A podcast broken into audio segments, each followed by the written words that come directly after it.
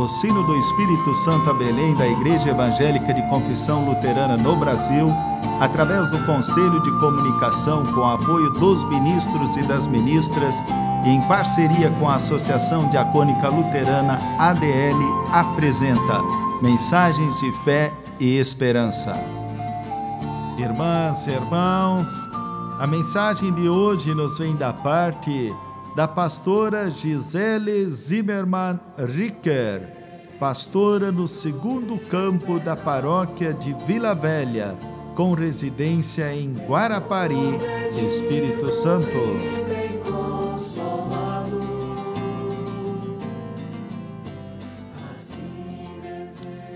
Amados irmãos e irmãs na fé, viajar de carro por longas distâncias é algo muito apreciado em nossa família.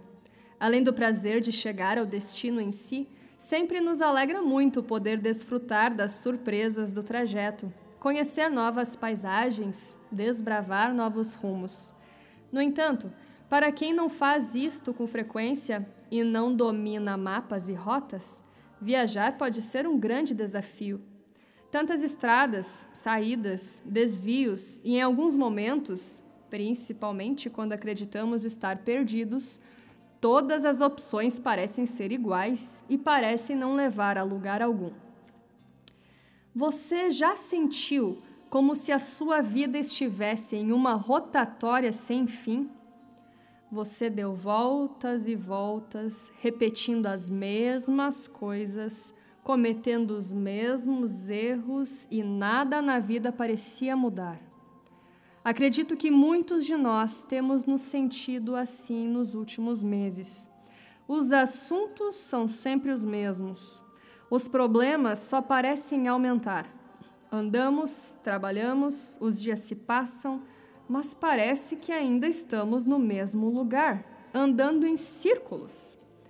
Assim foi para os israelitas no início da sua travessia pelo deserto, depois que deixaram o Egito em vez de levá-los por uma rota diretamente para a terra de Canaã, a terra prometida, Deus os levou por uma rota alternativa. Em Êxodo, capítulo 13, versículo 7, lemos: Quando o rei deixou que o povo israelita saísse do Egito, Deus não os levou pelo caminho que vai pelo país dos filisteus, embora fosse o mais curto. Deus pensou assim: não quero que os israelitas mudem de ideia e voltem para o Egito quando virem que terão de guerrear. Assim, os israelitas acabaram sendo guiados até o Mar Vermelho. O Faraó, acreditando que os israelitas não sabiam para onde estavam indo e sabendo que estavam acampados no Mar Vermelho, decidiu reunir seu exército, buscar os israelitas e colocá-los novamente em escravidão. O que o Faraó não percebeu é que estava caindo em uma armadilha. No entanto, enquanto tudo isto acontecia, os próprios israelitas, por estarem parados diante do Mar Vermelho e se sentirem sem rumo, apenas pensavam: Isso é tão ruim, é tão horrível, não pode ficar pior. E ao virem o rei e o seu exército marchando contra eles, ficaram apavorados e imaginaram ser o fim. Você já esteve em uma situação como essa? Tudo já estava ruim e depois piora ainda mais? Os israelitas estavam enfrentando uma situação impossível e culparam Moisés. Eles disseram: Foi porque não havia sepulturas no Egito que você nos trouxe para o deserto para morrer? O que você nos fez ao nos tirar do Egito? Teria sido melhor servir os egípcios do que morrer no deserto. Deus levou apenas uma noite para tirar Israel do Egito, mas levou 40 anos para tirar o Egito, a escravidão, da mente do povo de Israel. Diante das dificuldades, o povo acreditava que teria sido mais fácil seguir com a escravidão do que lutar por sua liberdade. O problema era que os israelitas estavam deixando suas circunstâncias afetar suas perspectivas. Quando viram o poderoso exército egípcio se aproximando com suas armaduras, lanças e carros poderosos, eles tiraram os olhos de Deus e das promessas que Deus lhes havia feito através de Moisés. Mas a Bíblia também nos fornece esse detalhe. Quando os israelitas viram o rei e o seu exército marchando contra eles, ficaram apavorados e gritaram pedindo a ajuda de Deus, o Senhor. Êxodo 14, 10. Quando estamos diante de uma situação difícil, ou ainda mais, impossível ao nosso entendimento, é o momento de orar. Precisamos pedir ajuda e clamar a Deus. Você está com problemas agora? Você está enfrentando dificuldades agora? Clame a Deus, Ele ouvirá sua oração. Se seus joelhos começarem a bater de medo e preocupação, ajoelhe-se sobre eles.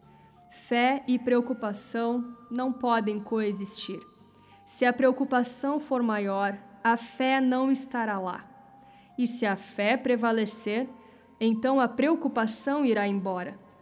E quando a fé se coloca acima das nossas incertezas, ela nos leva à ação. Para os israelitas, não foi fácil permanecer na fé. Mas eles ouviram as palavras de Moisés, lhes dando ânimo e coragem, conforme Êxodo capítulo 14, nos versículos 13 e 14. Pode haver um momento em nossas vidas em que é hora de seguir em frente ao invés de orar. Isso pode parecer estranho. Devemos sempre orar, certo? Sim, nós devemos. Mas pode chegar um momento em que você orou o suficiente e então é hora de seguir em frente e agir. Veja, existe a parte de Deus e há a nossa parte. Há tempo para orar e tempo para se mover.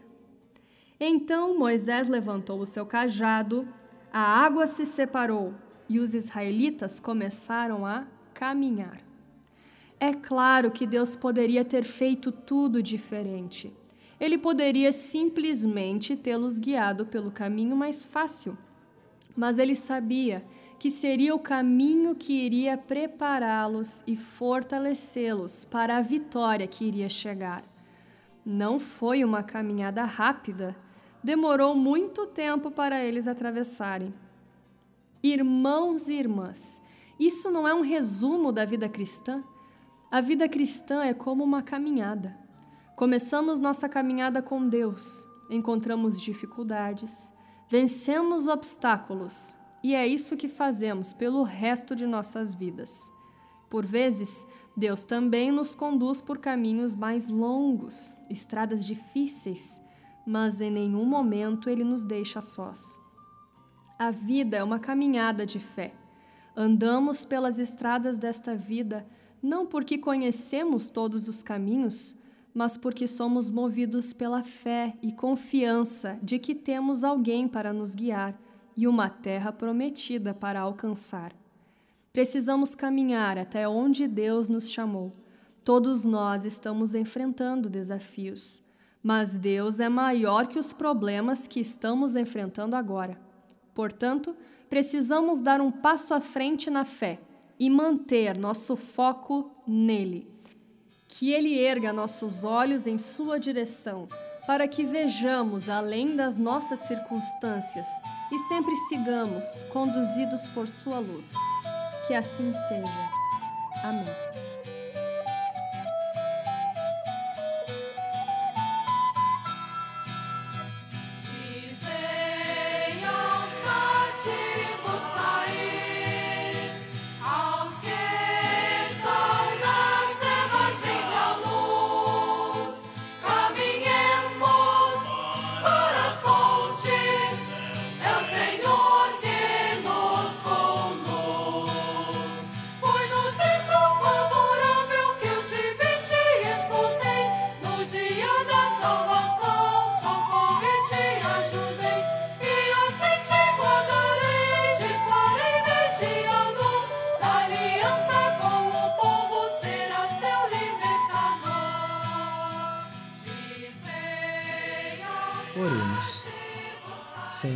Nosso Deus, em voz alta e em silêncio, tu ouves aquilo que está em nossos corações.